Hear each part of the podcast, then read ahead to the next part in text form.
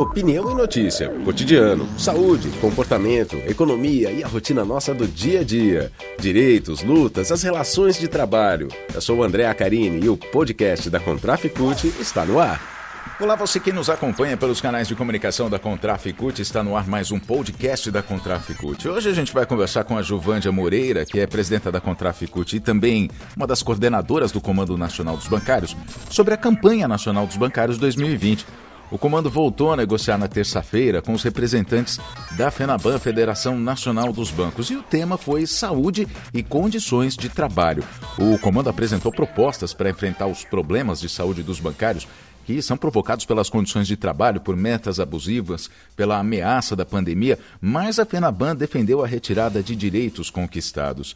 O teletrabalho, claro, foi um dos temas na reunião uma solução encontrada, foi uma solução encontrada para manter serviços essenciais ativos durante a pandemia, serviços dos bancários. E muitos passaram a trabalhar em casa, mas outros continuam em atividade presencial. E a gente vai conversar sobre isso com a Juvândia Moreira, é, que vai falar para a gente sobre como foi essa reunião. Juvândia, obrigado por participar aqui com a gente do podcast da Contraficute. O que, que o Comando Nacional dos Bancários levou como reivindicação sobre o tema saúde do trabalhador à mesa de negociações para proteger esses trabalhadores, né? manter o teletrabalho até que a situação da pandemia esteja sob controle. É, é uma reivindicação, Juvândia? Nós do Comando Nacional levamos para a mesa de negociação, primeiro, que os bancos incorporassem todas as medidas que foram negociadas na mesa Covid-19, como as, as, concessões de equipamentos de proteção individuais, que é o caso das máscaras, de álcool em gel, e também eh, os equipamentos de proteção coletiva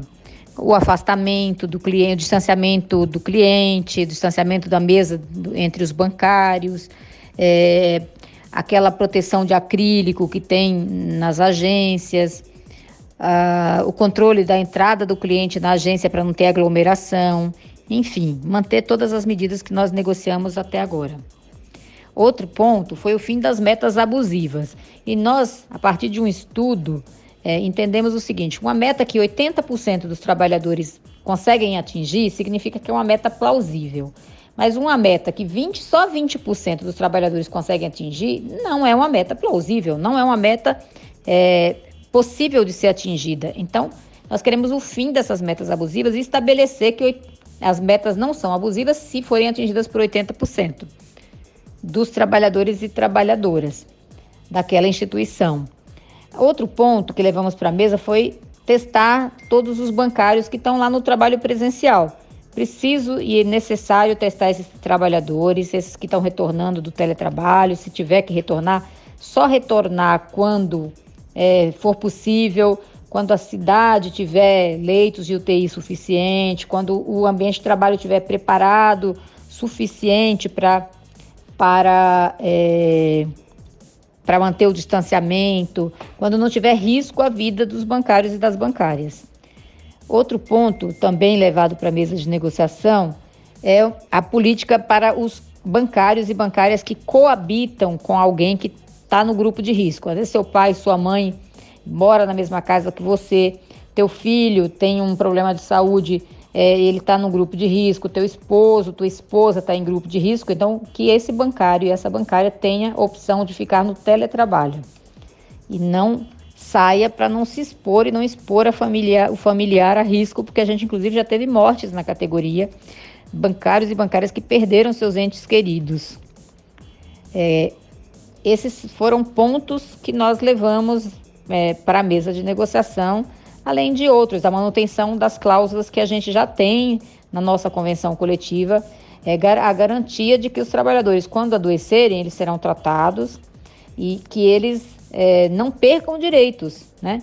E o que a gente recebeu de volta dos bancos foi uma proposta, é, na verdade, de mexer nas cláusulas que já estão na nossa convenção coletiva que garantem direitos mexendo nessas cláusulas e retirando os direitos dos bancários e das bancárias. Agora, Juvândia, tem a questão de quem está em casa também, né? A família dos trabalhadores que acabam correndo risco. Como é que ficam os bancários que coabitam com parentes de grupo de risco? O comando vai cobrar que eles fiquem em teletrabalho? Como é que seria um cenário ideal para esses trabalhadores e suas famílias, inclusive, não correrem risco? Os bancários e bancárias que coabitam com pessoas de grupo de risco, a reivindicação nossa era que tivessem no teletrabalho. Porém, os bancos, é, a FENABAN já negou na mesa, disse que, é, é, que não tem nada na, na, norma, que não tem nenhuma indicação nem do Ministério do da, da, Saúde, né, nem do governo, não tem nada que obrigue a colocar o coabitante em, em teletrabalho, em casa, e que os bancos que quiserem fazer isso vão fazer, é, mas que eles não podem obrigar os bancos a fazerem isso. É, nós temos entendimento de que é possível sim que se pratique essa política de é, dar preferência ao teletrabalho para as pessoas que podem oferecer algum risco. A sua saída, o seu contágio pode oferecer um risco grande para alguém que tem uma comorbidade, que tem mais de 60 anos, enfim.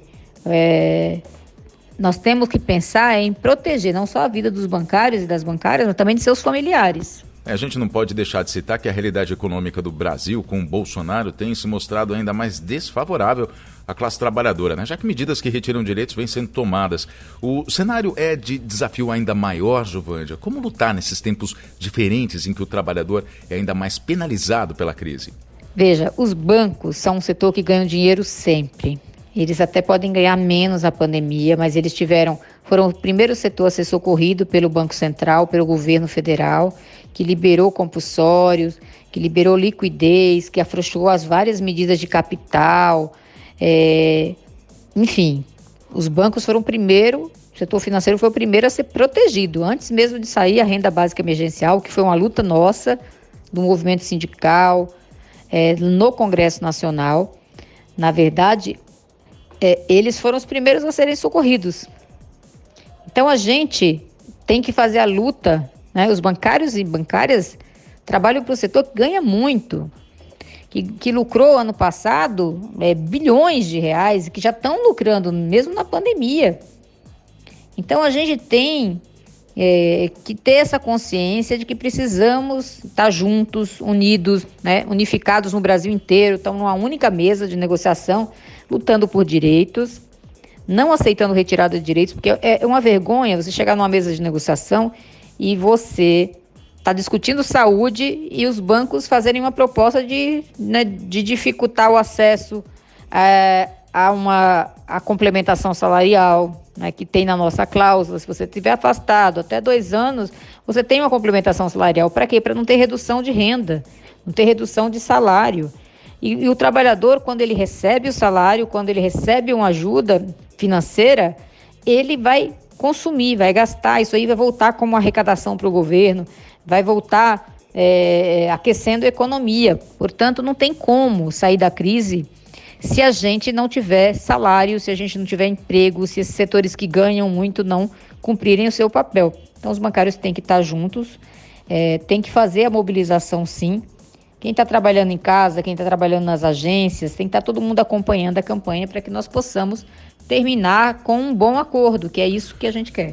Ok, Juvândia. Agora, até agora, o que é que se pode avaliar das negociações na campanha salarial 2020 com a FENABAN? As negociações até agora, nós estamos debatendo a pauta. Eles não trouxeram nenhuma proposta é, no sentido de atender as nossas reivindicações.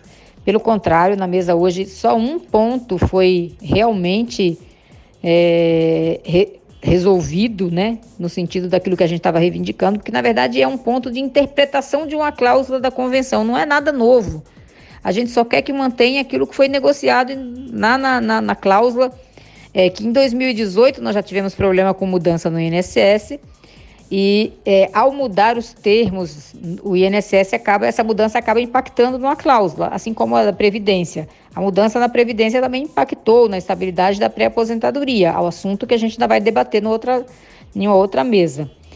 Essa da saúde é a mesma coisa. O INSS muda os procedimentos internos, afeta a nossa cláusula. Então, o, o que nós avançamos hoje foi, é, na verdade, a interpretação, manter a interpretação da cláusula que foi dada lá em 2018. E nós tivemos nessas três mesas, as únicas propostas dos bancos foram hoje três propostas, e uma é alterar a complementação salarial de dois anos, colocar uma trava para que você, se você tiver de licença médica, se ficar afastado por até dois anos, você recebe a complementação. Ele quer botar uma trava, porque se você voltar da licença, você tem que ficar mais um ano trabalhando até você ter direito a uma nova complementação. E isso é muito ruim. Isso é muito ruim porque tem gente que está afastado, que está totalmente atrofiado. Tem pessoas que estão afastadas que não tem condição de voltar a trabalhar e ficar um ano trabalhando. A gente não manda, é uma doença.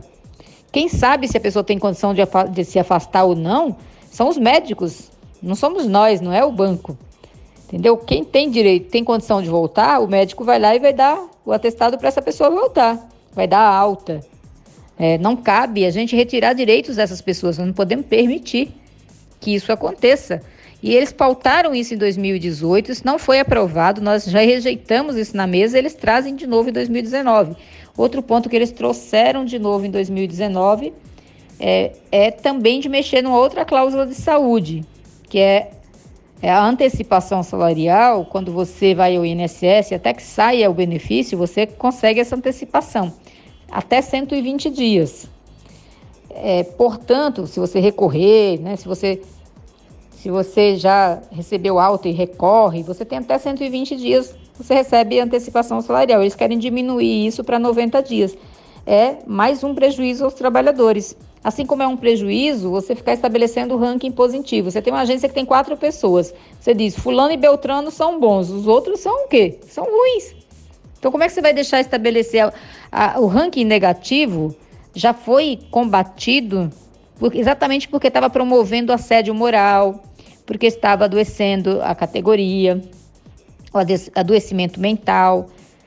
O que nós temos que fazer é lutar para ter um ambiente de trabalho saudável. As cláusulas que a gente apresenta, as propostas que nós apresentamos, é no sentido de é, combater o adoecimento mental, combater o adoecimento da categoria e promover a saúde dos bancários e das bancárias, que deveria ser de interesse de todos. Ok, Giovanni, obrigado. A gente vai voltar a conversar mais sobre a campanha. As propostas apresentadas pelo Comando Nacional dos Bancários na campanha 2020 são baseadas em uma consulta nacional feita este ano com quase 30 mil bancários. Cansaço e fadiga produzidas por metas abusivas, cobranças excessivas, ansiedade, dores de cabeça e outros males têm se agravado ao longo do tempo entre os bancários. A gente volta a falar sobre a campanha nacional dos bancários numa próxima edição do podcast da Contraficute. Este foi um episódio do podcast da Contraficute. Fique ligado em nossas redes e canais de informação. Breve tem mais.